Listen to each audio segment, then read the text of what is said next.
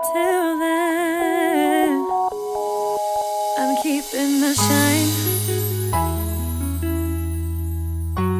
Keeping my shine. I'm just keeping my. Shine.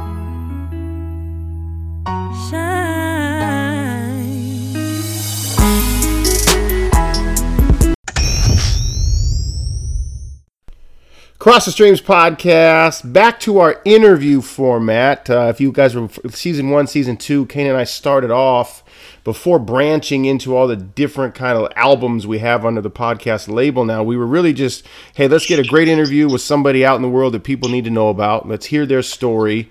And then he and I get act smart and, and reacts to the to the interview later. And we kind of got away from that. But the last couple episodes, we've been able to bring back some great guests. Uh, and tonight is no different. Really excited to have uh, this this young young woman on who's been so impactful for my program and the character development we work. If you listen to our Jeff Matsushita interview uh, two, three episodes ago, you know Carly Roner, who's joining us tonight, is the reason he and I connected. She's our uh, the glue that bound, bound the two of us together. So, Carly, welcome to Cross the Streams. Thank you, Kip. I'm so excited to hang out and chat. And you and I, we used to both be Bearcats at the same time.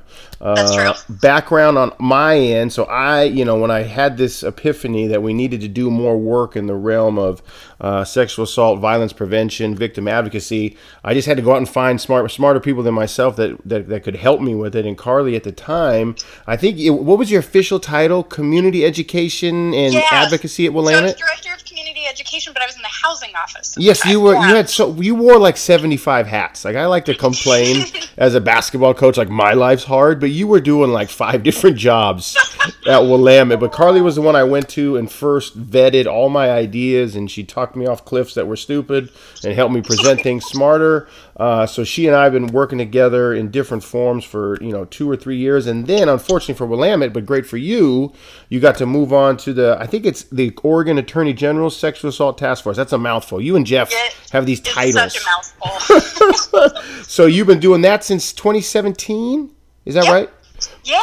And we Yeah, still have not replaced you adequately at Willamette. Not that great people aren't giving it effort, but nobody's still wearing the 47 hats you did.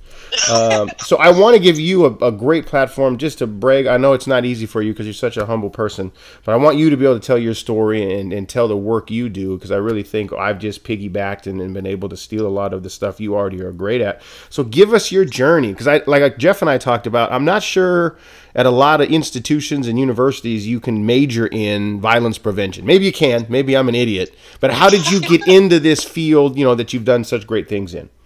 Yeah, that's so kind of you too. And you've got some amazing folks there because I know them. I get to work with them now in this role, and so I'm super excited for some of the things you all are doing. I hope Yep. we get a chance to talk about that um, and some of the good work that you all continue to do. Um, but yeah, so I, I think that you're spot on. Of like, we don't create formal programs for folks to be like, you want to work in violence prevention work, you want to work to help make our world a better place. Um, this is exactly your roadmap. And I think that's for a really good reason. It's because all of our communities are super different and they Mhm. need people with different skills, right? To Okay. bring to there. So that's, um, I, I think that you were spot on with that. And that's my journey pretty much from the time I was a little kid. Um, I thought I was going to be an elementary school teacher. Okay. Um, so I was that kid that would get the other kids and like play school, and I was always the teacher kind of kid. Yeah. So n- not a lot has changed in that regard, but it, I think for my journey, I went into um, college with that exact same plan. Like I'm going to be an elementary school teacher. Every single administ, you know, the um, admissions thing was where you go in and have to talk about what do you want to do Yep. while you're Yep. here. The standard Then you get- question. Yeah. Where do you see Mhm. yourself in X amount of years? Exactly, and it's like I'm going to be a third grade teacher in Oregon, somewhere, right? Like very Yeah. specific. And um, through that program, I, I was really fortunate to get involved. I think two pivotal places. One was because of going to a, a liberal arts school where they said, you know, you, you're going to try out all these different areas. And in that education program, one of the requirements was a psychology of education course. Mm. And so for me, it was the first time, I think I was a decent student, but there were things I was good at, and I liked the class because I was good at it, not because I was deeply passionate Gotcha. about it. Yes. And yes. so I hit that class and was like, this is fascinating. Yeah. this is, I actually am excited to go and I want to learn more. And, and um, I, I think that had a spark. And so from there, I ended up taking another intro course. I can't like whatever the intro class that every single other person who's trying to get rid of a psychology credit um, would take. There was th- there were so many of us in that class, and I think I think I was one of like the few that was really like, I know I'm taking this class because I think I'm completely altering my life plan right now as I'm about to be a junior in college. Was it the And so- discussions? Was it a particular book reading assignment? Because I, I, I mean, it's so amazing. All of us, uh, Jeff and I, also talked about like the professor at Willamette for me was Bob McDermott in Gender Roles in Society. So for you, was it an engaging teacher? Was it the material itself? What what what, what was it that ha- gave you that aha moment? Yeah, I think initially it was probably the material, and then I was super lucky to get connected with some faculty that were just phenomenal, and they still are folks. And some of them have been at Willamette, and they're amazing. Um, but they're they were folks that were just super instrumental, I think, in my growth. And so yeah, originally it was just the content, and I think the biggest piece is like I can still remember visually sitting there in those classes and the neurobio part of like this is how our brain responds even when we don't know it or what our brain is kind of doing in the background and that's become a really foundational part of some of the work that we do around trauma Yes. um, and so that piece now i'm like oh my gosh like you know little college me would not have drawn that connection to where i was today and then the i think the other component that i just remembered really vividly was around um, how people work in kind of the social psychology mm-hmm. component and like how do bystanders interact with the people around them why do we do the things we do because we're social animals and some of that research i think now we're finding like there there's some things that are flawed around it and there's some things that are really awesome and that we it kind of gives us more power in when we want to make social change Yes. and yes. so i think for me those were the two things that i was just like oh my gosh Uh, I yeah. love, like I'm in. is a Yeah. thing. yes. So you get Yeah. I'm a bachelor's degree psychology and community public health. I'm, I'm stealing from your LinkedIn. This is uh, half-ass internet research, Carly. I love that. It's a reason to update my LinkedIn. Yes. Oh my gosh. right? yeah. Yeah. So I, yeah. So that community public health. And I think that was the other part that kind of changed the life or like the career path for me was, um, I, I was toying with the idea of being an RA. I really liked the idea of getting tuition paid for as a Mhm. student. Who doesn't? Um, yep. Yeah, right. Like every, I think a lot of uh, folks today are in that position, and so as I was toying with that, um, I got approached to being part of our peer health education program that was at the school. So we were the students who were essentially kind of walking through what are those issues that are most um, affecting students upon their entry to school, but also in terms of staying in school. Mm. And the field that I'm in now, so public health is obviously a huge part of that, but um, violence prevention impacts so many of our students. And so Yeah. that was also kind of the first step into that. And the, the mentorship and the leadership that I received in that program I, I, is incredibly phenomenal to who I am. And so that my mentor, Craig Wimmer, was one of the main people I think that gave me this this platform for being able to talk to people about issues that impact all of us Yeah. in a real way and in thinking really intentionally about how how I want to show up in that work. Yeah. Um, yeah, How so does that mentor mentee relationship work in your work with people? Like I'm thinking a head coach and an assistant coach. It's okay, you're new. I'm going to give you maybe one drill you're going to do with the guys in this assignment behind the scenes. And then as they progress, right, you trust them with more material creation, more presentation on their own. What does that look like for you in this work when you have a mentor? Are they bringing you along at first to observe, then slowly Yeah. letting you speak? Like how does that look? How does that look? Right. So at, the was a student, and so for me, and I think that ends up in a lot of my love for working with students is that I was given a ton of autonomy. Like you tell us Ah. what kind of these, like what kind of programs you're going to do.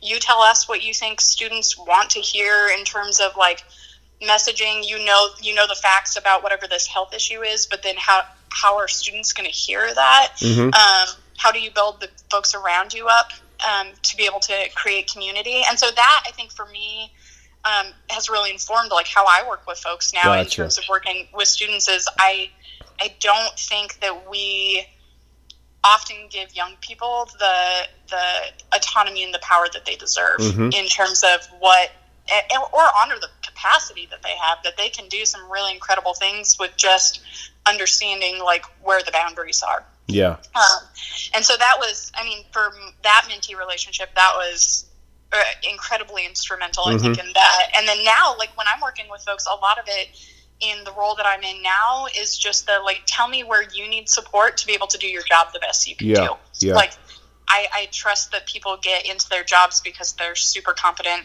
and care about their work. And I'm going to start, I think, with that assumption. Yes. Awesome. Okay, take us through now.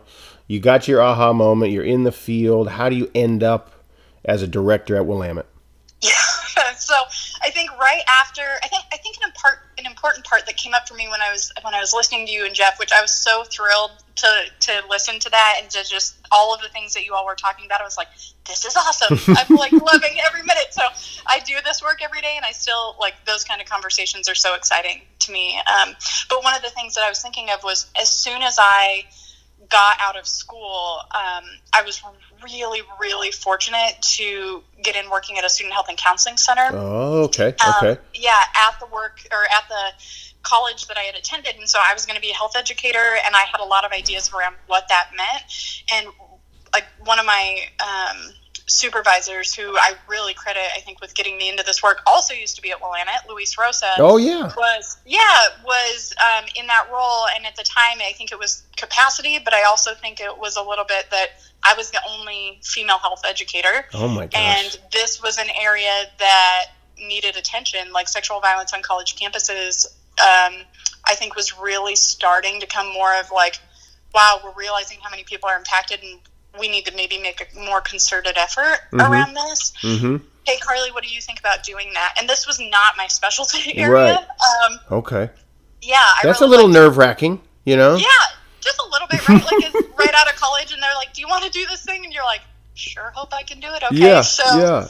yeah so i think that was an important part and i think it um, the reason why i get so excited when i hear conversations like the ones that you have with the men on your team that you and jeff are having things like that is because um, we, we know that everybody's impacted by violence even if we don't experience it right Mhm, like we mhm. know people we love people that are and as part of that I, like jeff was saying you know we need to sit down and listen and simultaneously it's so helpful when men can step up and take that field because uh, while i'm really grateful for the career path that i have i, I often think back around was i the only person that should have been delivering that message Mm, it's that's As- that's amazing. You th- say that right because on the flip side, I have the same. Almost like for me, it's like, am I an imposter in this deal? Am I Yes. just am I just spouting off what Carly or these other experts show? You know what I mean? So I I Yeah. could I think I can appreciate where you're coming from because I I think it's so important.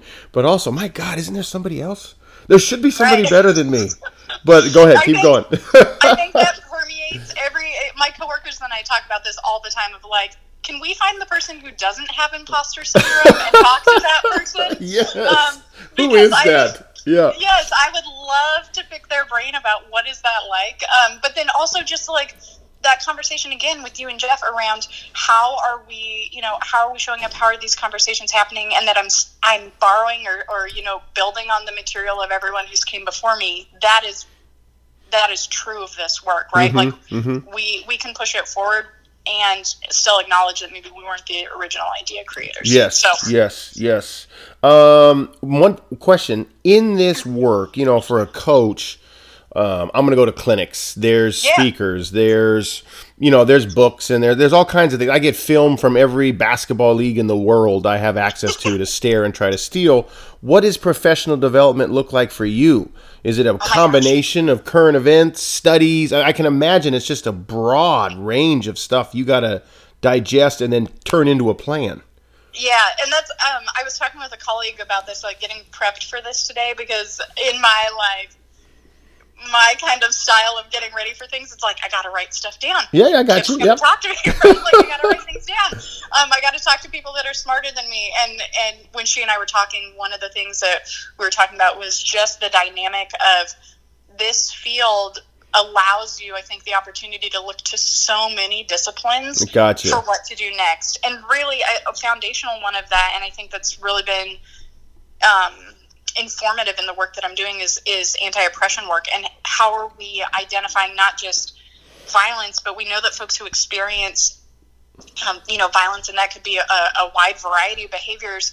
It's often going to be for those folks who don't have kind of the dominant power Mhm, in our mhm. society Yeah. and whatever identity that might be but then also like that allows that that oppression that we put on other people kind of demonstrates to, to the folks around us here's who we value more than others so here's who we can perpetrate violence against essentially Mm. right. and so for me it's really been this idea of like how how do i continue to develop myself as a human while simultaneously developing that academic knowledge around what do we know works Yeah. to help people within communities. It's, it's so yeah, amazing how the world can continue to give you current events that either Yeah. you can use and or and be like, oh my god, there it is, it's still going on, or sometimes it'll surprise you, and there's a good Yeah. thing. That's I wish it was more often.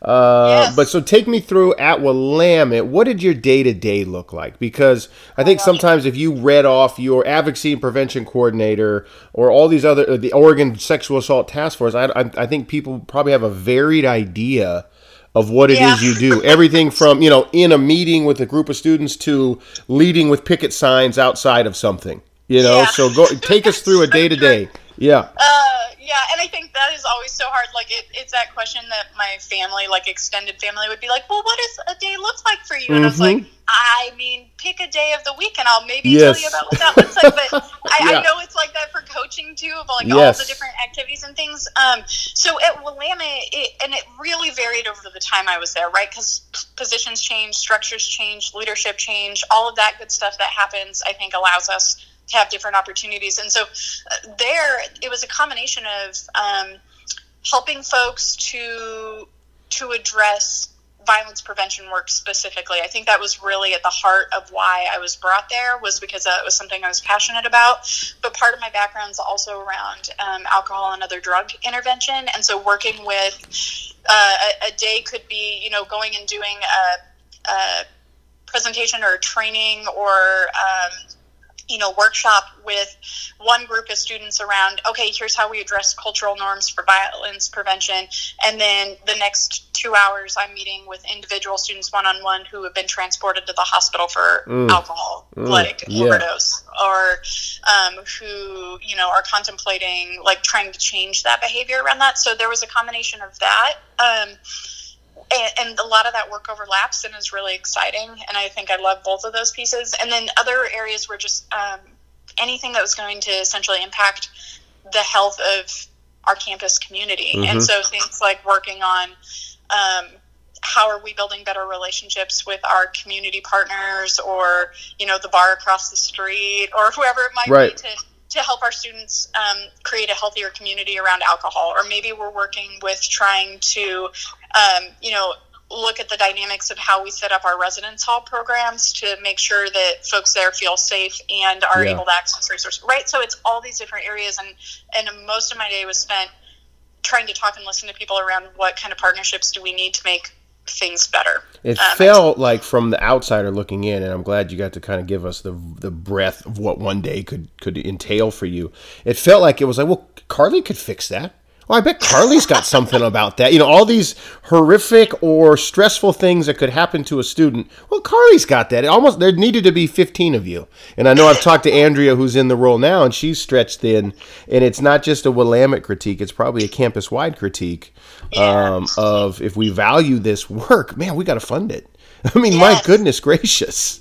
Yes. Oh my gosh. And that is she, she's doing some phenomenal work. And Yep. you talk about like who are you learning from, things like that. Like I'm so excited to work with Andrea and some of these. She's part of one of our advocate cohorts now Okay. that I get to work with in my current job, and it's that. Um, like phenomenal group of folks that I love and I love to get to work with. And what you're saying is such a common narrative that I hear amongst my my peers and the people that are in similar roles or do you know intersect with this work of like a huge drain um, on that that ability to do that job is Yeah. just there is we have a society of people that needs a that needs culture change if we're going to get to a place where people are valued and healthy and like Jeff was saying where people are able to be healed Yeah. and if we want to get there like that's not me times like one person for 2300 students Oh. and all the faculty Right. and staff right like Right. we can't do that and so i simple, think the other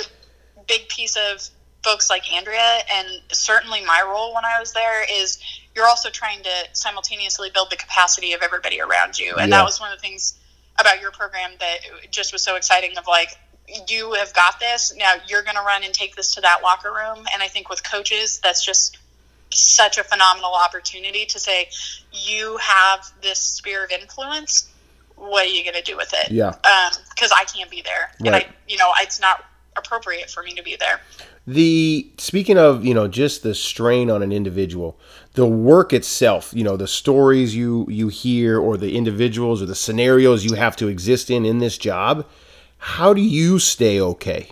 You know what I mean? And I'm sure maybe that's a question for your family as well. But I'm because people ask me all the time, just you know, they think coaching stressful. Like, okay, Yeah. yeah, the scoreboard, yeah, really, really, it's a really tough deal, Kip. What you, what, what your work and, and people like yourself that you guys do, how do you stay? I don't balance is probably even impossible. Uh, But how do you maintain a, a healthy you while doing? Because if you're not okay, you can't help the kids that are coming to you. Right. No, I, to- I, I think that's true, and I think it's different for folks in different roles, right? So I really consider myself a, at heart a violence preventionist. So I'm I'm believing that violence is preventable and that we can do something about it, and that this doesn't have to be an, an ongoing thing. And so part of that is optimism. It's really hard to have optimism if you are feeling drained, Yeah, right? Like in right. that way. Right. And I think the other, I think so. I'm going to speak to it in two ways. One is like the preventionist, but the other one is the advocate who, when I'm saying advocate, because I think that's a big misconception for folks, is that my role is really a systems navigator. So if someone Mm, comes to great me way and to put it. shares- Yeah. yeah, they're they're sharing their experience and saying, you know, this is what's happened to me, and my job is to say, you know, I believe you, and that is something that we can help with. Like we have resources available for you. Mhm. What do you want to do next? Here's what those resources are. You drive the bus. You tell me where to go. Um, and so in that advocate role, one of the things we we just did a webinar on this, but in terms of your question of staying well, like to be Mhm. able to stay fueled and do that work a lot of folks, and I, me included, at different points in my career, have experienced either vicarious trauma or compassion fatigue. And Yeah. vicarious trauma is that like I'm so close to content that's traumatic or disturbing. Like even if I don't experience it, I'm hearing it all the time, so it kind of shifts my view of the world Mhm, and mhm. what what is possible. Yes. Who are people? I right? What- how you are as as optimistic as you are because you to, you totally are. All of our interactions, you've never had a bad day, and I know that's not true. I know that's not that's not factual. But like I know me, like I can be like, man, I maybe I don't believe in humans anymore. You know, after doing the reading of something or after you know scrolling a Twitter feed that I'm getting ready for my guys in a you know a, a new professional athlete a sexual assault case and i'm gonna i'm gonna screenshot the twitter feed scrolls to show them what is out there. Like i know i need i mean i, I gotta stop for a second because i'm just in the negative nancy mode where jesus fix isn't possible. But i Yeah. i know like you said that's a great compassion fatigue. Uh, that's amazing. Keep going. Yeah, yeah, no, and I think what you're saying is is exactly where so many people in our fields get to that point of like, huh, like that one Twitter feed that you're seeing for the day, right? Like that's Yeah. what I'm hearing in that is like you hear that you see that one little thing, and that's not monumentous for you in your life, but it's just another reminder of what's out there and maybe Yeah. what you're up against. And what I also heard in what you're saying is a, a piece of self reflection of a like, I got to take a break. yeah And I think that has been something I was not good at as a younger Ah, professional. And I just want to put that out there for Yeah. other people of like, we, our job, I was just talking to my partner about this tonight, Andy. He and I were just talking about like, what is our job to carry? mm-hmm and a really big foundation that like i'm always working with my students or previously was working with students around was like identify where you fit in like where you have maybe that social capital where you have the ability to do something and focus that energy there because i think the the draw and the need is so big that we can often be like, yes, I'm going to just keep saying yes because to say no means I don't care. or to say Mm, no mhm. leaves something important out. And I think one of the things that I'm realizing and still struggling with because I, I still come up against that is sometimes I have to I have to focus that energy on where I think it's going to fit best, Yeah. like where I can actually make the most the impact. Tell me the transition from Willamette to the, the task force now. Was that Yeah. strategic? Was that this is a natural progression in this field to get from like, you know, campus level to state level to federal level impact? Give me your ideas. Yeah, no, so totally not intentional. I'm I'm really fortunate that our state is one that has a weird structure in Okay. comparison to other states around so the the task force just to to give a picture of it because it's really nebulous to folks who haven't like had to have any interaction with us Yeah. um, we're a really tiny staff we've got like eight nine ten people at any given time Okay. depending on our grant funding and of those folks, we ha- most of us have our own individual committee, and that committee is made up of folks. So we have almost 200 Oregonians from across the state. Oh wow. Um, my colleague and I work with the campus committee, which is about 20, 25 of those folks who currently work on college campuses, and those folks help develop our work plan for Oh, the year. okay, Um, okay. And it's awesome. So there, it's folks like you that are on the ground. They're saying, "This is what my students are up against. This is what I know to be happening in in my field."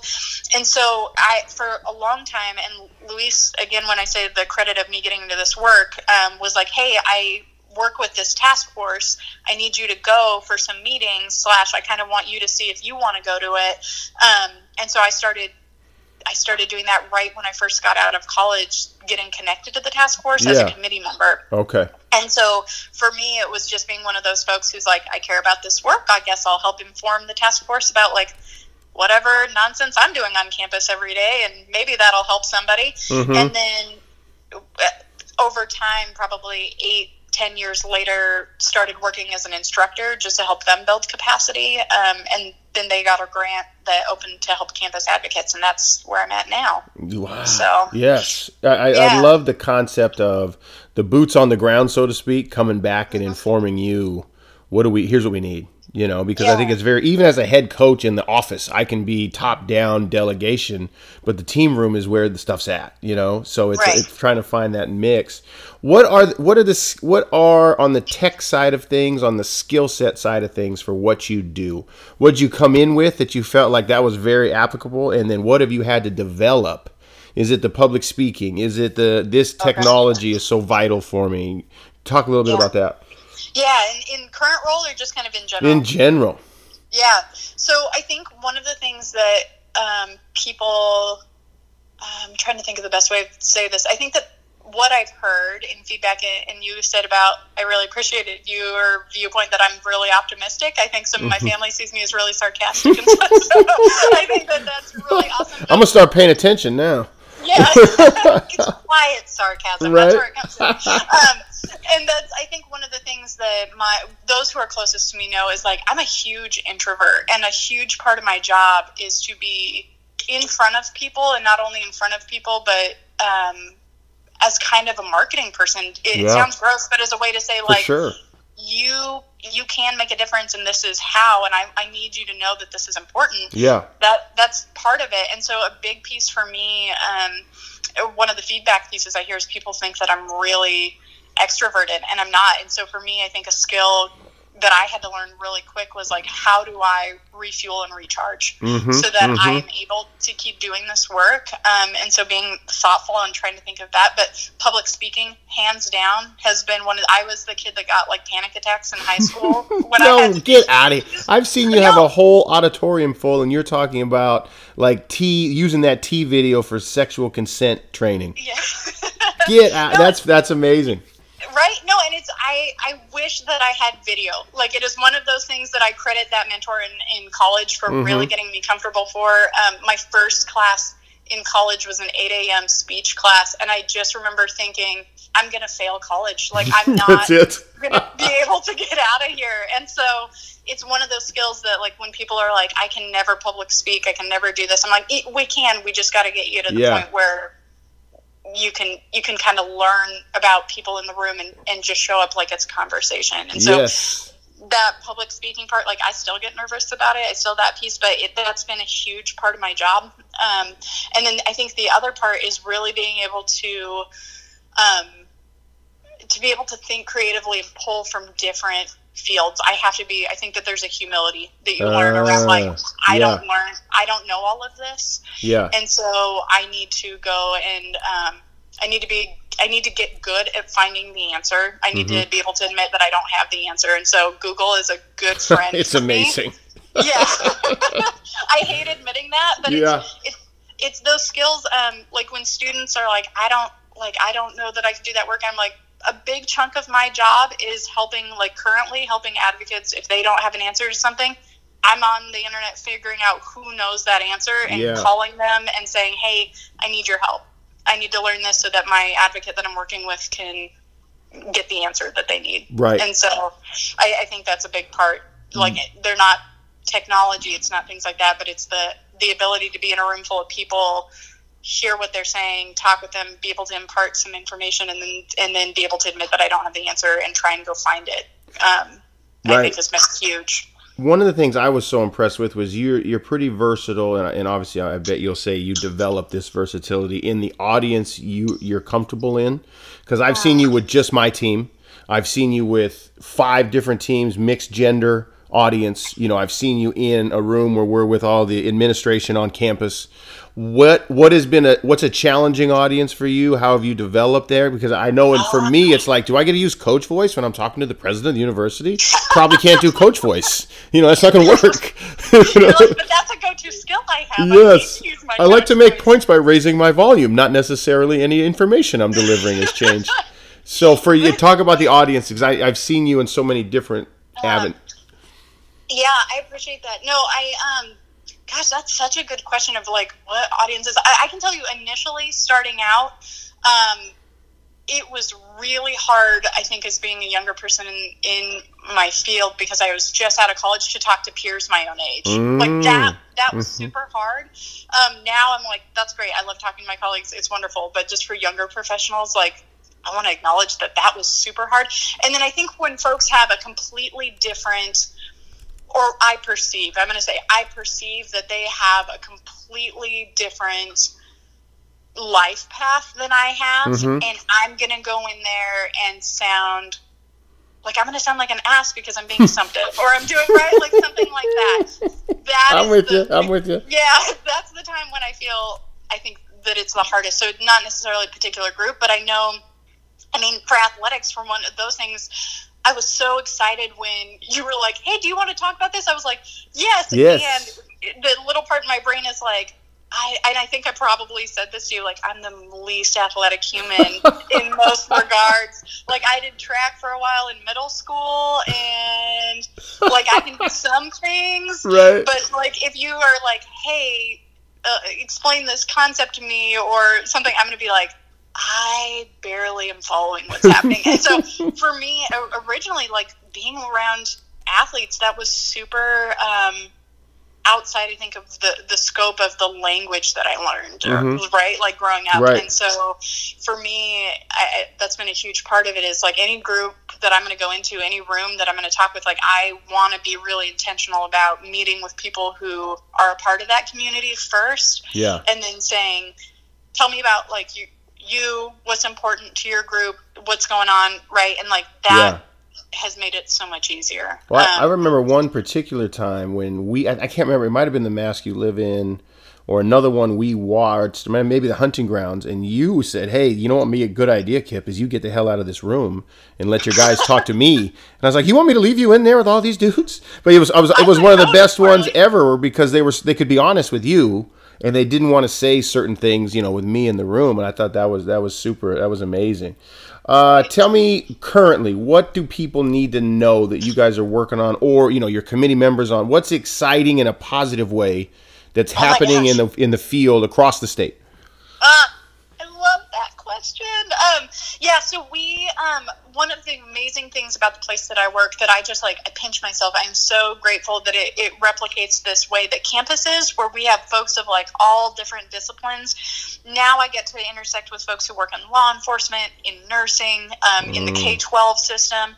Um, so there's a couple different things, and I think just for our work overall, and Jeff touched on this that they're doing a little bit of this in their work, is around um, providing young people with the information that they need to be able to have um, and listening to them and asking them for their answers around what they need for Okay. um, healthy relationships Ah. and being able to prevent violence from starting at a young age. Like we have some amazing opportunities in our state, um, and I think that for that college environment and for especially for coaches and folks like you are getting the people you are getting the students who are coming in um, who are the product of their k-12 systems Yeah, yeah. and so for me i think uh, as a parent as somebody who um, you know like i went to school in a bunch of different schools in oregon um, and moved around a bunch of different places around our state one of the things that i see still is like there's some inequity in how we um, provide that education to young Mm, people and mhm. that we ask them for what the, the real answers are. And so, one of the things that we've been working on um, over the last couple of years has been working to establish prevention funding to be able to get that, like you were saying, the the adequate amount of staffing Mhm. into our schools so people like jeff can be having those conversations with folks Yeah. um, up front. And then I think the other piece, and this is again, you all were talking about it, and that I see as like an emerging, really exciting piece of our field is the engaging men, um, and engaging lots of different men, not just. Um, you know, one particular group Right. on campus. Um, but we're starting to see some incredible, like he was talking about his works, there's some incredible work that's starting to spill over into how we look um, at the outcomes for people's lives, like that positive psychology piece of I'm part of a team maybe that really values this, and I go on to um, be a leader Yeah. in this area. Right. So I don't, I don't know that those are two like incredibly specific things, but those no, are but the two big im- fields yeah, they're so me. important. Yeah. Yeah, that I'm starting to look at of like how do we do this, and I think another area um, that applies to this that I'm really excited to see some movement in our state around is starting to look at like how does racial justice, how does justice for folks who are queer, who identify as LGBTQ, how how do we start being able to take care of the folks who historically we have just not done a good job taking Yeah. care of Yeah. bring those voices to the center of our conversations and then take that and start to support our communities in that way. I think that we, when we hold up the voices of folks who have been um, historically underserved or historically marginalized in that way, uh, that's really where, like Jeff was talking about healing, that's where our communities start to heal. I think is when we start to be able to acknowledge that we've had some shortcomings um, in our general culture and, and our history. Um, and that that all impacts the violence work that we Mhm, do. mhm. And so I think for me, it's really how are we dialing it back? How are we dialing it back to start helping kids younger and younger to be able to be their whole healthy, real selves so that we're not having to worry about healing them as Mhm. grown-ups? Right. God, that's How a great point. Yeah, how do we start to roll that back to where we are including all the voices that we've left out, right? Like those kind Mhm. of pieces. How do we roll it back to start helping men to be their best, truest, authentic selves before they get to us in the locker room in college, right? Mhm. Like that's, um, I think for me, the the next steps or where I see this work for us going. What do you say? And I know I sent you this uh, up front because it's it's a hard question. It's not like, oh yeah, I got that answer dialed in. Yeah. What is the average person? You know, not just people that listen to the podcast or somebody that just gets to that point and they're like, God, I'm tired of this. I'm tired of, of the violence against certain groups or the violence against women. I just, what do I, how do I do instead of just, because sometimes you just feel like you're going to internally combust with rage. Yeah. What is it that the average person can do? Because I like we tell our players, the answer isn't to be Batman and you go around campus and find a guy you think is being a pig and then you beat him up. That doesn't help either. Not violence is violence. exactly. So what is it? What what is like? I know you don't. You can't solve. If this was the easy answer, we wouldn't have these problems in the world. But is Yeah. there? What would you suggest? Yeah, so it's for just any like the random person. Yeah. How do I get involved? You know, let's say I'm not on Coach Kip's team. I'm at Willamette. I'm a male. I believe in everything you guys are talking about, but I don't have a team or a platform maybe where I think I can be of any use. Yeah, no, What- I think that that's so so important because right, the majority of people, I like when you were talking about ratios, I was one person in that role. We need those people. We need those Mm, people who are like, There you go. I care about this. I think about this. Um, I want to talk. So I think there's two pieces of that. One is that I think we live in a time where we're going to start having to um, display our courage and bravery hmm in a way of saying, I think this, I need to start talking to other people. Not just about it. rant and rave in my dorm room, which I was great at, by the way. I was so great at fixing things in the dorms in the conversations. The world would have been perfect, you know. Anyway, keep going. but no, but that is it. I mean, that's other. So I mean, courage and bravery looks a lot of different ways, and for some of us, that means God, that internal thought that I'm having all the time that the world is maybe not how I want it to be. Mhm. That I am so sick of whatever this is, or maybe I just like maybe I'm not so burnt out by it, but I just don't like that it's a thing. hmm I'm going to talk to my family about like, hey, this is Mm. kind of important to me. What do you think? So you having those conversations in the in the dorm rooms or in the residence hall rooms, like that that is critical, right? So Mhm. I think that's the other piece of like we're going to have to have some courage. We're going to have to like start to put language to what we actually think and getting it out there in constructive ways. And part of that is being like where again to that point of where do we have capacity? Yeah. So what is mine to carry? If it's this idea that I want um, violence against women or violence against a particular group or however I Yeah. I'm feeling about that. If I've decided, you know, that's my thing that I'm I'm caring about, I'm going to do some self-reflection, figure out why I care about it, and then I'm going to start assessing where I have the ability to make an impact. Mhm. For you, that's with your men, right? Like Right. that's with the students who you get to work with. You don't have to do that. That's not part of your job description as far as I know, right? Right. Like that's not Right. an area Right. for other people when we've talked to them it's things as little as you know i work at a grocery store and for me one of the biggest things that like i was talking with somebody around this um, as a student and they were saying you know like i work at this grocery store and one of the biggest things i see is just the language that we use um, as staff like they were Mm. starting to realize was really problematic and, Yeah. and language is a foundational thing around attitudes and beliefs and so you know what i'm going to just start maybe talking to my staff around hey we could we could find some things that maybe mean what we actually mean right? Like we're going to say what we actually mean and Mhm. not use all these pejorative things that are going to start showing that we value other people less hmm than what we do. So like we're not going to tell that rape joke. We're not going to tell this right? We're going to start there. That was where they had influence and power. That doesn't mean that it's any different from the work that i do. Gotcha. because really like we need the vast amount of people um, to be able to just assess like where can i make an impact in this hmm and I, I think that's a big piece that a lot of us miss we, I love the part about courage. I love that because it does. It is. It's at that point where there has to be more of us taking action than them. And I use the them with air quotes, even though it's a podcast and nobody can see me. Where do you guys land? Give me like, is there a I, one of the things that one of our guys? I think he was gone. Well, one of our freshmen two years ago didn't make the travel team, so he was gone for holiday breaks. But he, so I told him, hey, you're gonna miss some character development. But if you find us some follows on social media that are speaking this same language that we're talking about, that'll count. That'll be part of your. Even though you're gone, you're still doing the work. Do you are? Do you guys have a platform on social media? Are there people we can follow or share and at? Because in today's day and age, right, like that's kind of the li- the language and the medium with which we kind of spread wildfire is through hashtags and other people. So what what do you got on that front? Yes. Oh my gosh. Okay. So we we do we um, I would say that's one of the things when we talk about capacity. Like we don't have somebody doing our social media. We have staff piecing. You guys, yeah, like oh, I got Instagram today. yeah, yes. like I got this, I can do this. Um, and so you'll find most of our stuff um, on Facebook, and a lot of Okay. that is because we do a lot of legis- legislative work. Yes. So working with the folks at the Capitol to kind of do that, and they ha- that's one place where they're on there, and so you're welcome to take that. I think we Yep. do have a Twitter. It's probably pretty inactive. I'm sounding super uncool right That's now. okay. That's Um, okay. So I think that's it. But in terms of content, I mean that for our state, um, so it's Oregon Sexual Assault Task Force. Um, we shorten that all down because, like you said, it's a huge mouthful. So it's Oregon SATF Okay. is where most folks can find us.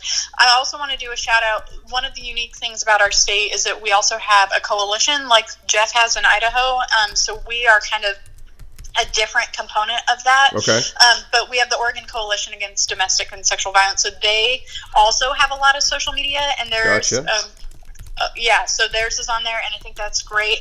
Um, one of the things that I love, and it's not related to violence prevention work necessarily, but I think is super interesting, and I think that you can make the case as a coach that a lot of the foundational pieces that he talks about um, connect to this in terms of like how we regard other folks, how we do that kind of work. And it, Pete Carroll's work, Mm-hmm. Oh, I think, okay. has been those the three rules that he had. That has been one of the things that I've been thinking about a lot lately. Of like, how do we start to apply like some of those three rules in building team development into Yeah. like violence prevention work. Um, and so I don't know, like, right, like again, not a sporty. Well, I'm gonna Google that. I'm gonna Google those three rules and have it. I'll, I'll put it up when we post the episode. We'll Oh put gosh. that up too. Yeah. oh yeah. gosh, and it's, it's like they're super easy. But he, you should listen to some of the interviews where he talks about because one of the things that he's talking about, I think most um, that I see a lot of like the the similarities to the work that you're doing with the guys and some of the other things that we're doing um, just in terms of our work is that so one of his rules is always protect the team. The other one is no whining no complaining no excuses like you show up you do it and then the other one is be early. Like you don't get to be on time you always be early. But when you hear him talk about that in interviews it's things like always protect the team also means things like um, if your buddy is in a situation that's not good Yeah, that's yeah. not good for the team and so then you you pull that person back right, like you and they were getting bystander have- work there. Okay. Okay. I yeah, see you. so right, like there's things there that we can extrapolate, and the the be early, as he when he talks about it in interviews, it's about how do we regard other people, right? So like you're showing people not just respect, but you're showing people how you care about them and the regard that you have for them by Mm-hmm. how how you show up in this world. And an easy way to Mm. do that is like I'm going to be easy. I'm going to be early to my meetings with you hmm um, because that's going to show you like I care about this, Yeah, right? and so yeah. there's different ways that he's doing that that really get to the heart of, especially when we're talking about protective factors for communities around like social connection and how people can.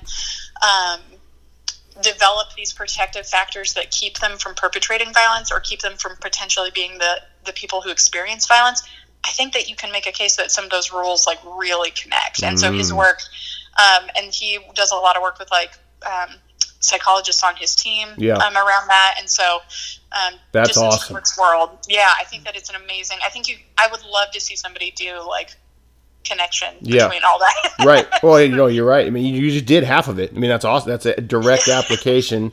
Uh, and that- it's it's un, it's like unfortunate, but also like the world we live in. It almost needs celebrity endorsement in a lot of levels. Yeah.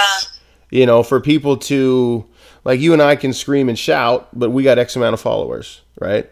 Right. If LeBron says something that's exactly the same as what you've been saying your entire career, good and unfortunate, it's going to carry. So finding those influencers, I think, is something that uh, I've been trying to figure out. Like, okay, how do we get not selfishly, like how do we get more followers? Like, look at us, we're awesome. No, how do we become Yeah. an influencer or find an influencer that'll follow us and get them to Yeah. spread it? You know, right and i think I, I we need a think that- Kardashian, Carly. We need a Kardashian.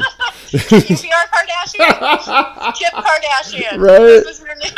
oh my Uh, god. you're like no. Oh. Um, I think, but that's it, right? Like, I think when you're talking about the work with like, um, like the conference that you were just at Mhm. and things like that, it's stay focused and do that good work. Yeah. And then when we, that's where we have influence. Yeah. So we're going to show up like that, not influence in a gross way, but influence in like this is where I like right. I'm not Kardashian level. I don't know that I want to be, but I can talk to Mhm. my college folks. I can talk to my colleagues. I Yeah. can talk to my students. Right. Um, and and other folks want to do that work. I truly believe that like we have more people than not that are like.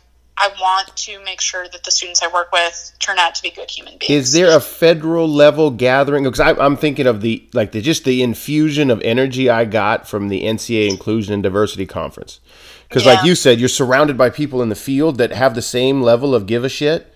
You're like, oh my god, I'm not on an island. By any, do you guys have that same opportunity? You know, for yourselves, is it meeting with other coalitions from states? Is there gather? Like, where do you guys get that? Like, because I think you need that team sometimes to keep going. I- I- yeah, so we've got a couple of national groups, right? Like, so the um, the conference that Jeff and I met at was the National Sexual Assault Conference. Okay. Um, and so that's put on by a couple of like big coalitions. So CalCASA being one of them. It's a coalition out of California um, that does that. But I would say to your point there about like us and finding our people, I work with folks from all different disciplines. There are people in law enforcement, nursing, right? Like Yeah. teaching, all of these different places. What I've learned is like I don't have to look hard to find my people. My Mm. people are those people who think that things just might not be working the way that they are now. Right. Um, and so for me, I, it's not even about the national group so much. Um, it's more about how do we right like how do we find those people who are on our team like you're on my team and Yeah. you and i aren't in the same field necessarily right, other than that we both sure. worked at the same college right Yeah. um, and so that kind of component but there are a couple of like national um, uh, sexual assault related kind of like focused groups Mhm. um, and so that conference is put on by the um, national sexual violence resource center Yeah. Okay. Okay. And that's got, that's another great place where if like folks are just wanting to learn a little bit more, there's information there. Um, and I'd say like Instagram is such an amazing tool for Yeah, folks too. yeah. Like you can, I, one of the things I'm always encouraging folks, I, and I saw awesome, um, I think it was like a repost today from somebody about like follow 50 people that don't identify the same way you do, or Mm. go like right, like follow. you mean I got to get out of my echo chamber? God dang it. You're just like, wait, rocket science, what is Oh happening? Right? When we God. No, I love that. I love that idea. I love But it. that's when I when you said that, I had that panic moment of like, who do I follow? I don't know. Um, but you can go to NSVRC, you can go to OCADSVA, you can go to some of these other acronyms, right? And Mhm, we, mhm. who are they following? And that's how Wow. I Yes. that's how I find people. Yes. Hundred percent. right? Like who's on there, and you you get to have that litmus test of like how much you believe whatever you're reading or not. But I think that that's a great way to start broadening, Right. like who are who are my people nationally and who am I looking to? Right. Hey, Yeah. you are the freaking best. Love You're having you on. best. Um, get some rest for goodness gracious sakes. And we are super excited. We're gonna we're gonna bring you back on. We got Jeff coming back on. This stuff, you know, obviously the fight is never ending. Uh, so we it. for sure want to bring you back on. And thank you so much for your time. Thank you, thank you, thank you. I'm so excited. and I'm so appreciative that you had me on. It's so nice to chat. Sp- spread the word. Cross the Streams podcast, Kip and Kane coming back at you. You just got a chance to listen to Carly Roner uh, from the Oregon Attorney General's Sexual Assault Task Force, her and I's interview. Uh, lucky that Kane was able to listen to the interview too, and we get to do our standard reacts. It's been a while since we had our original format, all those episodes and years ago, where we just had guests, interviews, and then our reacts and rambling. So it's kind of nice to bring it back, Kane. It is nice, man. And I'll tell you this every time I listen to your interviews, I just keep telling myself, man, this, this guy missed his calling. just an interview, whether it's a radio host guy, TV host, either way, you got the interview thing down pretty good. Well, I appreciate that. You know, I think of that same thing right around the 10 minute mark of second halves we're about to lose. And I tell myself, maybe maybe I should be the guy over there talking in the mic and not the guy yelling at the ref. Oh, it's classic, man. You know, it's, it's really good. You, you do a good job of just going off of what the conversation is doing and going doing. Um, obviously, you've done some research on everyone you're inter- interviewing. Um, what brought me kind of to this, not necessarily brought me to the conclusion of it, but I don't know if you've watched Zach Galifianakis. Yeah, yeah, his new show. between between the two ferns. I've only seen like the like the preview and people like kind of talking about it. Is it good? Yeah, so this this is the whole premise behind this deal is he's the worst TV host ever. Like Oh. his the way in which he interviews these celebrities is absolutely hilarious, but it's terrible at the same time. Like it makes you cringe. Right, which is kind of uh, his comedy. how awkward he makes it and the questions he asks. And um, but you on the other hand are the complete on the other appreciate opposite that. end of the spectrum. I So appreciate that. yeah. And so Um, that's why I leave it up to you to do the interviews. No, I know. I'd be I- right in the uh, Zach Galifianakis range. I'd be kind of in between, be that guy. but I'd just be absolutely terrible at it. So I'm really, I'm, I'm so much better. I'm sticking to the comfort zone and just stick, sticking with the reacts after Uh, listening to the interview. Hey, how did your uh, bathroom break situation go? Big win for the Cats. Beat up on Norfolk. Everything Yeah. was all right. Because I tell you what, we got a lot of feedback from people going they never thought about guys in the booth for football games. What Yeah, ha- what has to happen? People were how much- fascinated by your plight. Yeah, you, I mean, I'm telling you, you got to plan ahead, and so I'm, I've done a really good job over the course of the last couple of weeks of planning ahead and making sure that I take all the pee breaks that I need before I get into the booth, and uh, that way I don't have any major issues or, or problems and, and have to leave my station in order to, to make sure I relieve myself in a proper way. What if in a now? I might tweet that if somebody's like, I don't know what MSU's defense was doing there. I might tweet at him. Well, you know what might have happened. That's, you should. You Yeah. absolutely should. That's I like Kane's fault. He was he was in line. It's not. It's not his blitz call. He was in line. he obviously was not there on that one. right? Hey, speaking of social media, before we dive into our reacts about Carly, what I really want to get to, because I'm glad you got to listen to it. I'm making the mistake that you and I and our family, led by our mom and dad, do. I'm watching the political unfoldings across the country. And people that listen to our podcast are totally aware where we land solidly Oh, yeah. blue, solidly left. I would, Right. I would hope they would anyway. I hope they've put two and two together. But I'm not going to go on that rant with what happened. I'm just going to talk about something that continually pops up that I think is universal across industries. So whenever these hearings happen in Yeah. on Capitol Hill, and it could be the Senate, it could be the um, House Repu- House of Representatives, and it could be led by Democrats, led by Republicans. Doesn't matter. There's like this unwritten rule where if the person being is the, that is testifying and most of the time in trouble, if at any point they sniffed military service, we Oh, are yeah. now unable to say anything bad about them because of the military. And this is not me knocking military service. Like I do, I, I get it. The res- the respect I have for that is great, but that doesn't Yeah. preclude you from being a moron in other areas, right? There's no question, man. That is always over the course of my lifetime, just in general, that has somewhat bugged me when it came to exactly what you're saying. Just if, hey, if well, he served. Yeah. So that's it. put in some time. So it's like, okay, that's great. Does that excuse him from being an absolute moron right now? Right. Like, I appreciate your service at the time you did your service. Right. but that doesn't make it okay for anything you say I've just got to accept as the truth because you were in the service. like, no, if I, I, I can disagree with you, be, Yes. and I don't care if you were in the service or not.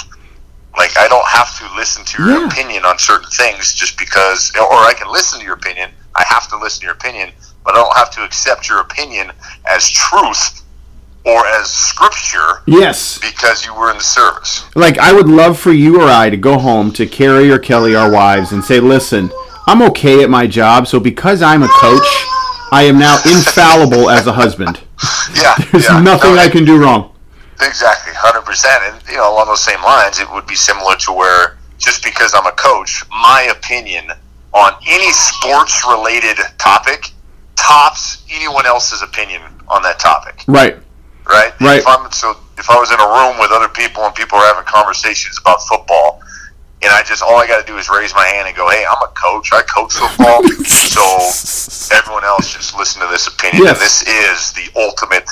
This will end this argument. Right. What I say here. I, let's start doing that with our players because I'm sure that'll work. Listen, guys, let's let's re- repeatedly spout off how long we've been coaching, and because of that, they should listen no matter what. Yeah, like no it's just today, and I want to give this context. The D, the director of national intelligence for the United States happened to be a fantastic Navy admiral for many moons. Clap your hands. And if I need to know the aircraft battle group formation we should use to surround an island, he is the guy he might not be the guy when it comes to presidential election statutes. He might not be that guy. Exactly. Oh. Exactly. It was infuriating, but I, I digress. Hey, moving on. One of my favorite guests we've had on.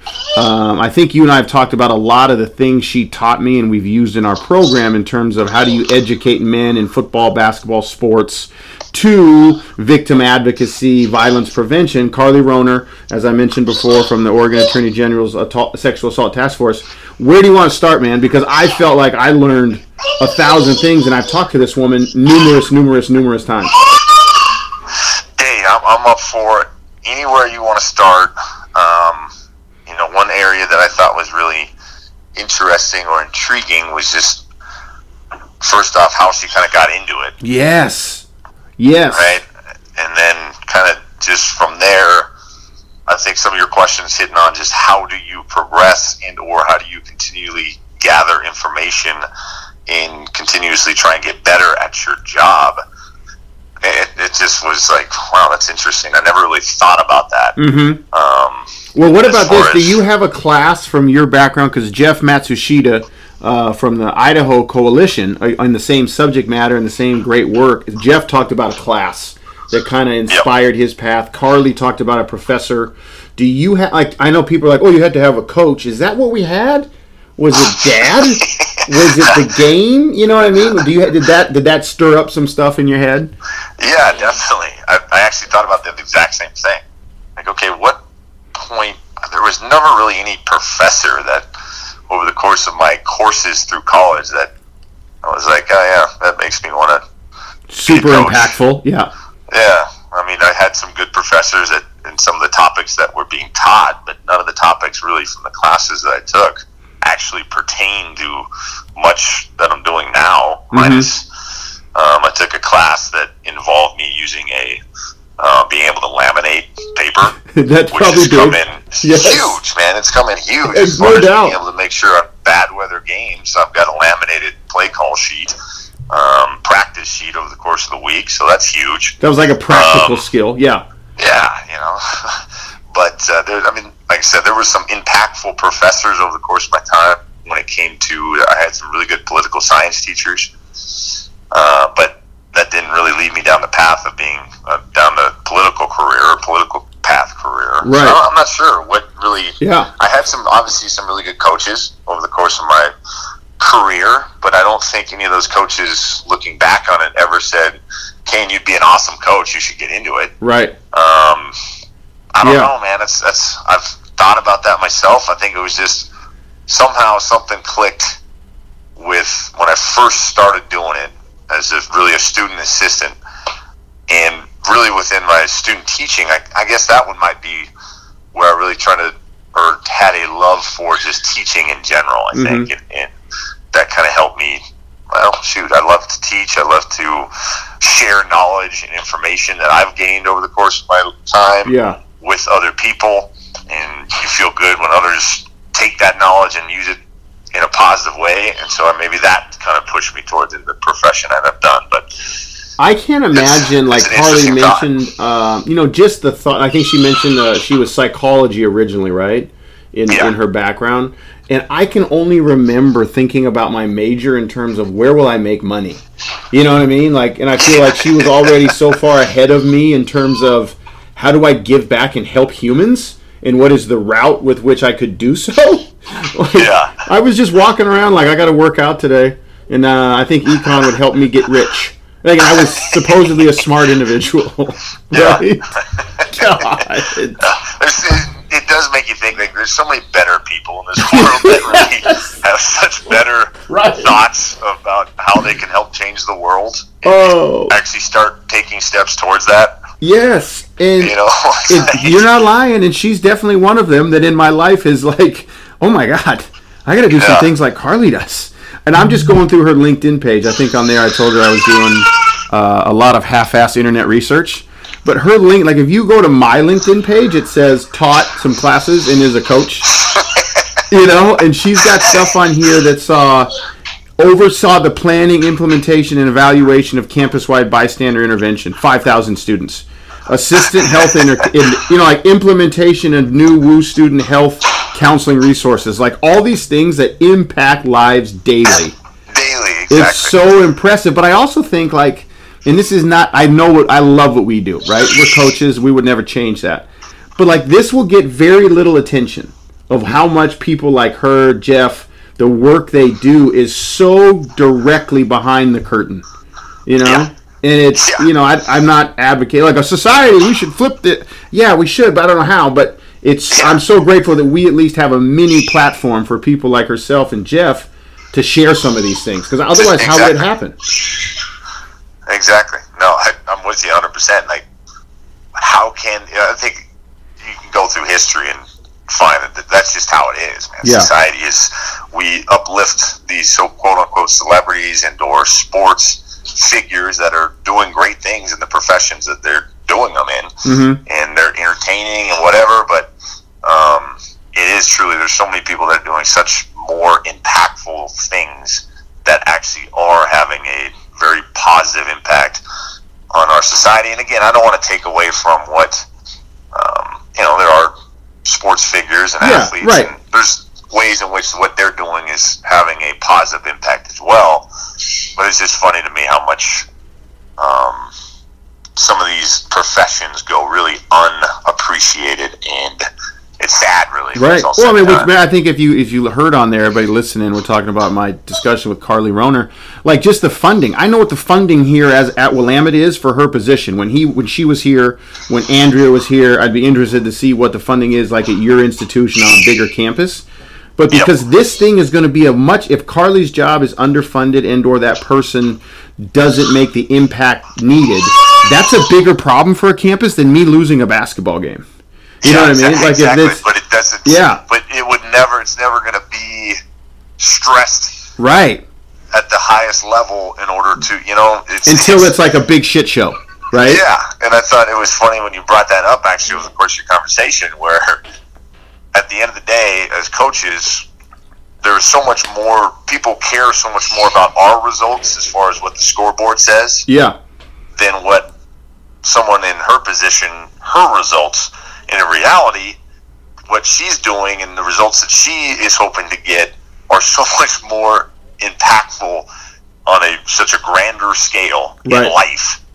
But yet, we're the ones that are stressing over a win on Saturday, you Yeah. know, or a win on Friday or Thursday night or whatever it may be.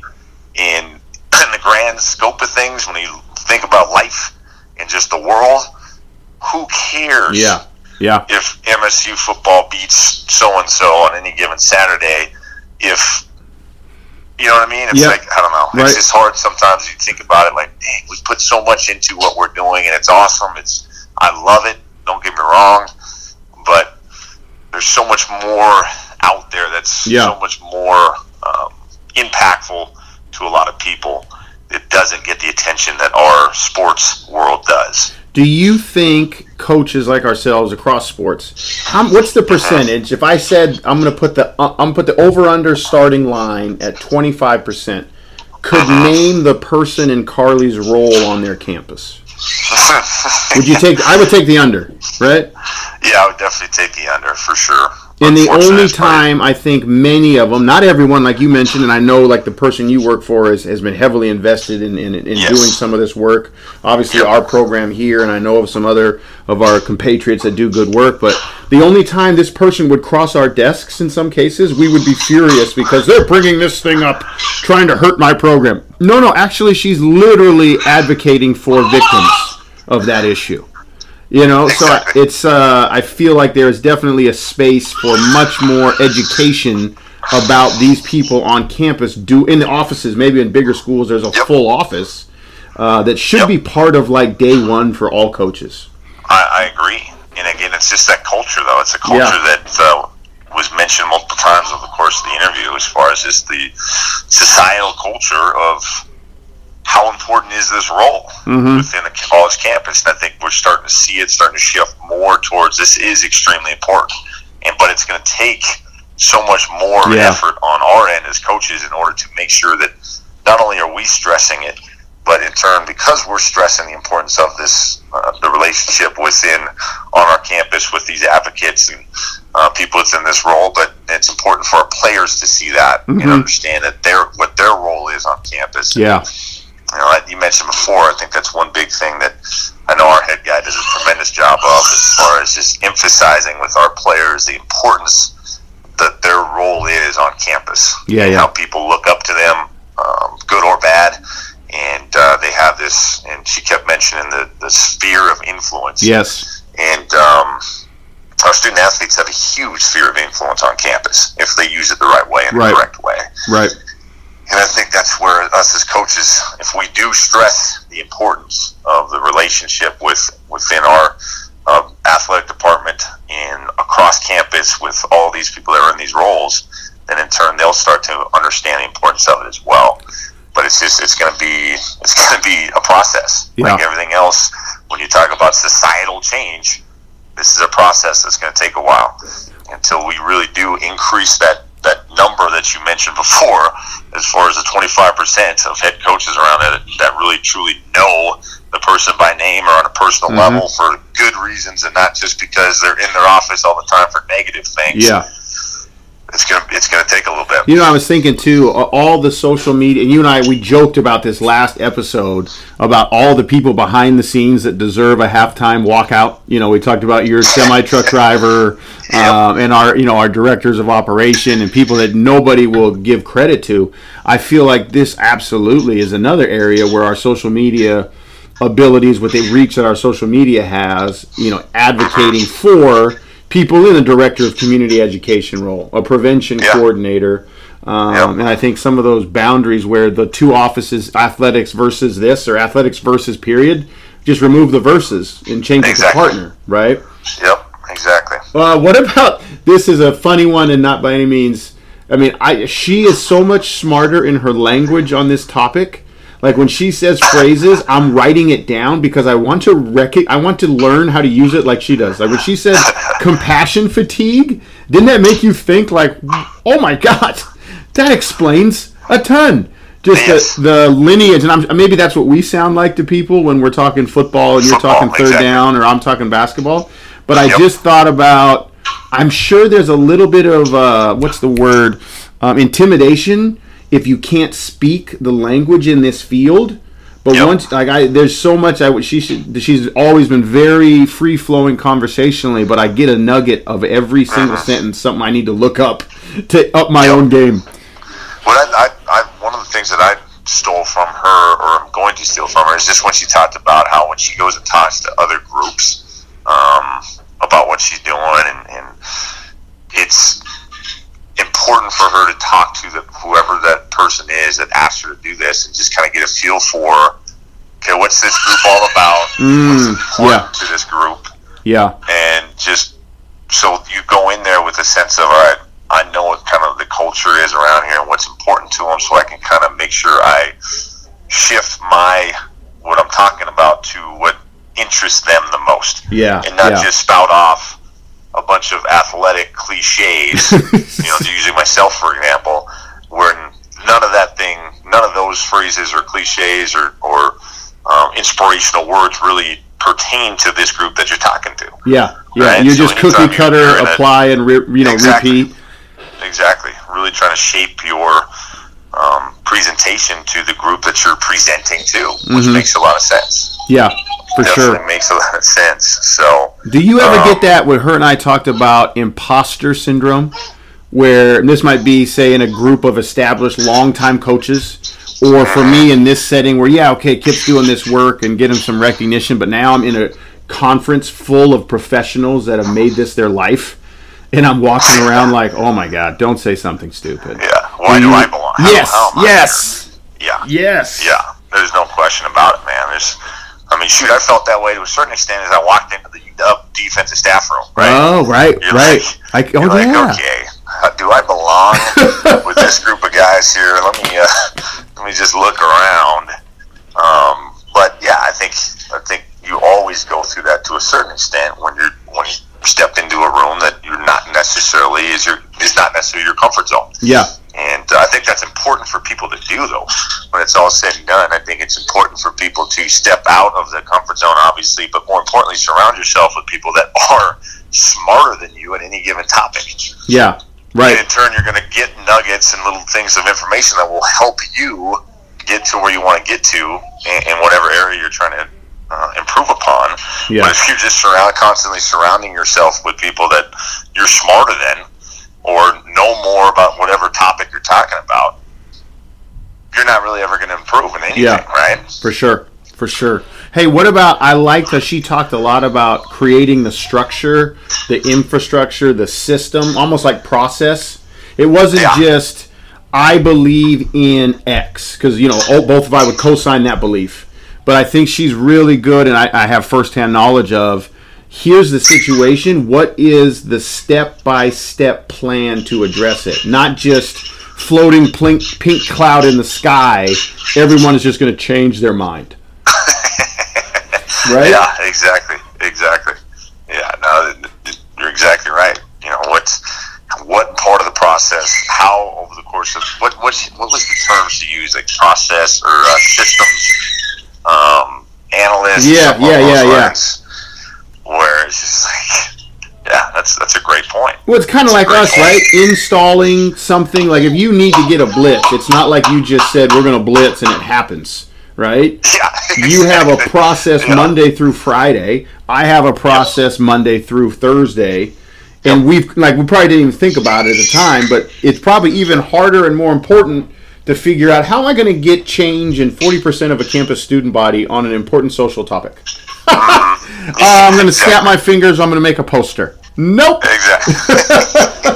I, I mean, just thinking about that is, again, because we're so in our world, and this is my process for this. Like you said, this is I can install a defense because this is the process that I know. Yeah. But just thinking about that type of, because I and and I think as you guys had continued your conversation and uh, you hit on just how do you go about making change or Yeah. just one individual trying to make a difference because they're fed up essentially, right? Yeah. And you you mentioned something about dressing up as Batman and going around and uh, trying to beat up people on campus that were Right. you know harass harassment people, whatever, which was hilarious to me because in your mind you're like, God, I wish that would make it. That would probably be easier.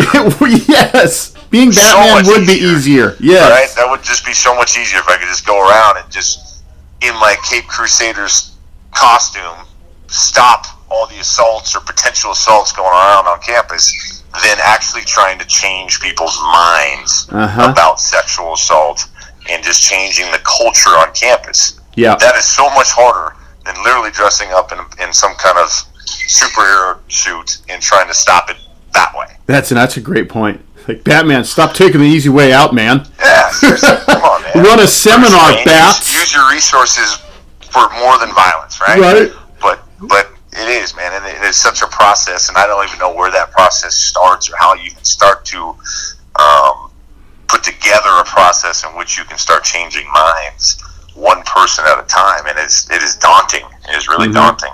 What But, um, about I think it's yeah. I think it's something that has to be done, and it's it, like we said earlier. Uh, we're such a big part of it Mhm. as far as the athletics on any university's campus, and it really has to start with us when Yep. it's all said and done because we do have a big sphere of influence. the what about the part before we wrap it up and we can announce a, a cool new offshoot of our podcast involving Carly? Uh, what about the part that I thought was very applicable to us, but I think once again on the theme of our reacts, so much more daunting for her to face. Like when we go home after a bad practice or a bad or a loss. Obviously, our wives know what's happening. We're like, "Oh, this is sucks." I carry this baggage home, and they always talk about work-life balance for coaches, right? But can you imagine this job? where you Oh. get the plethora of like a window and actual experience with people feeling the effects of sexual assault and domestic violence. Can you imagine that take home bag? Oh, oh my god. It, it really does kind of keep you uh, trying. I'm trying to keep things in perspective now, just thinking about that, right? Like, Yeah. Just for example, last week we win big, 56 21, whatever the final score was. But all I can think about the whole while, drive home with my wife, and I'm in this terrible mood, even though we won, is we gave up this long run towards in the third quarter, whatever it was. But that's the only thing I'm just holding on to You that just- yeah, for yeah, yeah. hours. Like, what? Why couldn't? What are we? And just mad. Yeah. And my wife is looking at me like, really, dude? You guys just won. Like, what's your deal? Right. And thinking about it now, after listening to that, it's like, geez, Louise, Mhm. relax, bud. Yep. Yes, it's important because it's important to what we do. I mean, we're, we're, we spend so much time and hours, and so you want the end result to be what you want. But in the grand scope of things, you got to keep things in perspective with what's really, truly important in this thing Yeah. called life. And what did did you? I can't recall exactly what she said. Her process is, um, you know, to kind of disconnect and, and give yourself a break. But I think that's probably an understudied or underpresented clinic for coaches and other professions. Like all of us, like, oh, I got to go home and just, I just need to be have a break. What does Yeah. it look like? How do you get Yeah. it? You know, 'cause Yeah, it is important for like for us to be great for our players and for her to be the advocate and resource she needs to be for victims who obviously will be at the lowest end of the emotional spectrum you can imagine or like the the highest rage level. You got to Yep. be pretty balanced and, and even keeled, right? No question. So there's I once again I, I, as we'll announce later we'll be able to talk to her more. boy, I could use some of these resources, and I'm sure somebody, you know, know a doctor could use these. Uh, You know, what if you're an ER tech? Good luck Oh. taking that home. You know, Exactly. Oh my gosh! I mean, there's got to be that's got to be part of the training through all of it, right? Like as you're progressing through this profession, I would hope there's some things that help you, or people on the way that help you, yes, mentors or whatever it is that give you kind of these little nuggets of uh, information to help get you through certain days. Because I'm sure it is not easy right. bringing home that those just conversations in general and what you're seeing. Every I mean, wow. I mean, I know I'm pissed off when I can't get a thing from admissions for something. You know, I feel like this will help recruiting, and I'm upset. Can you imagine trying to get an initiative or a law passed that would help victims, and it's getting stonewalled? Oh, oh my just the god! frustration level that you've got to just be going through all the time. Because I get it watching Rachel Maddow. I'm not Oh, even yeah, living it. Just scrolling through Twitter, like Yes. you know, just the, the fury and rage that you go through over the course of a Twitter feed read Yeah. is unbelievable. But actually dealing with stuff like that on a regular basis, where your life is literally a Twitter feed um, of drama and Yeah. just pain, and, and I mean, it's like, golly, I just, yeah, Yeah, it's uh, very impressed with the work Carly Roner and, and people in her industry do. Uh, excited to announce that monthly now, Carly and Jeff Matsushita, who was on a previous episode, will be joining uh, myself and hopefully Kane as often as we can get him back on uh, in discussions in a, in a podcast called Calling Men In. Uh, obviously focused on the work being done to combat some of the notions of masculinity that we try to live up to that lead to these sexual assaults and domestic violence. Uh, one of my first takes, Kane, is there's a bunch of Twitter stuff today, uh, and there's a bunch of people talking about masculinity's not toxic. That's the we're not saying it is. We're saying some of the things we do to try to prove it is the problem. But they're going to join us. Uh, we're going to do the tape the first one Sunday night.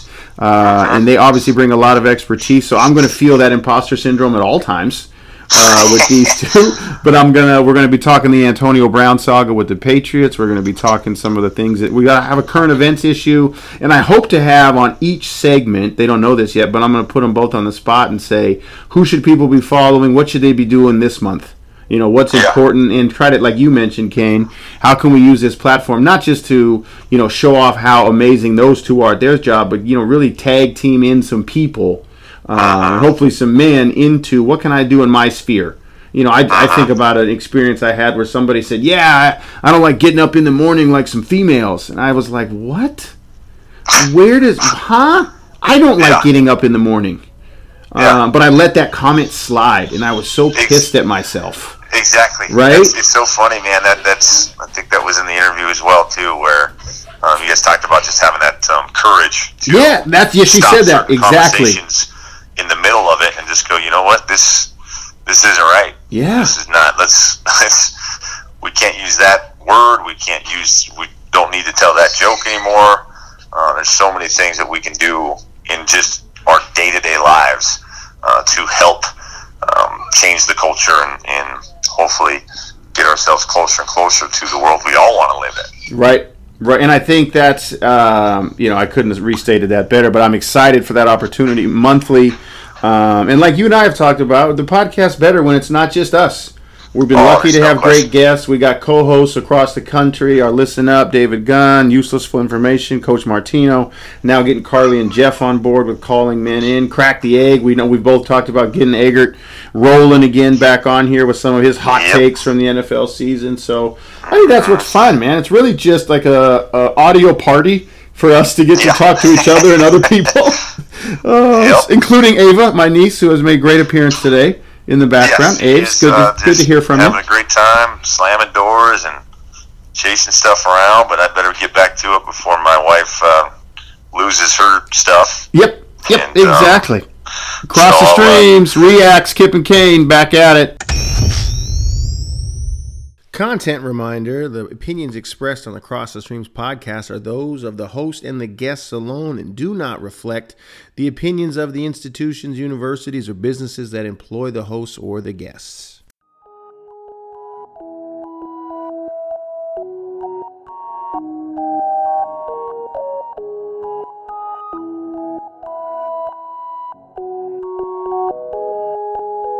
Never tired. I ain't gonna stop till I get mine. Till then, I'm keeping the shine. Keeping my shine, I'm just keeping my shine. Shine.